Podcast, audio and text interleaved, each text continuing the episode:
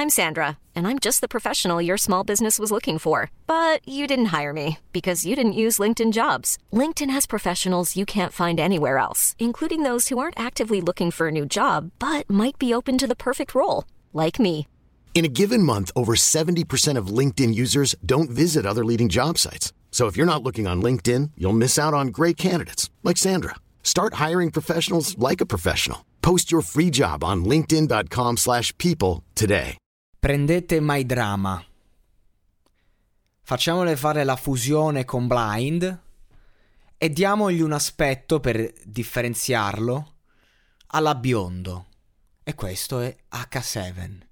Penso di aver già dato una prospettiva abbastanza lineare e chiara sul perché questo ragazzo funziona e funzionerà.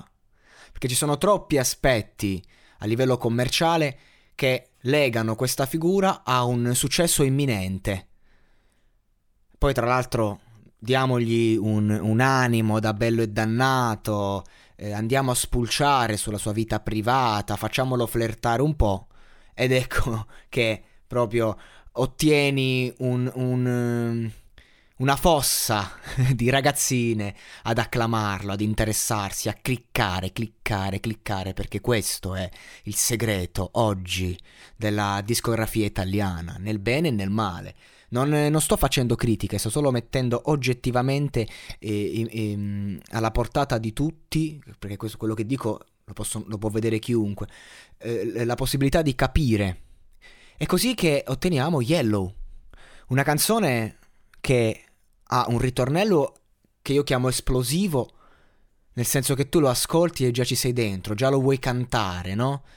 Cioè, fondamentalmente il ritornello di Yellow non è differente a livello di funzionalità da un volare, cose che non va, siamo lì, praticamente.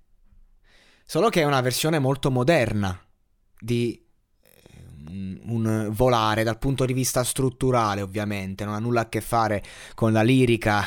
Lì abbiamo una sorta di poesia pop, qui abbiamo il classico testo alla Sfera Ebbasta. Lui è quindi anche figlio, diciamo, di quel mondo. È il personaggetto hip hop, urban, R&B ai tempi sarebbe, quindi mi ricorda anche un po' Tiziano Ferro, i primi tempi.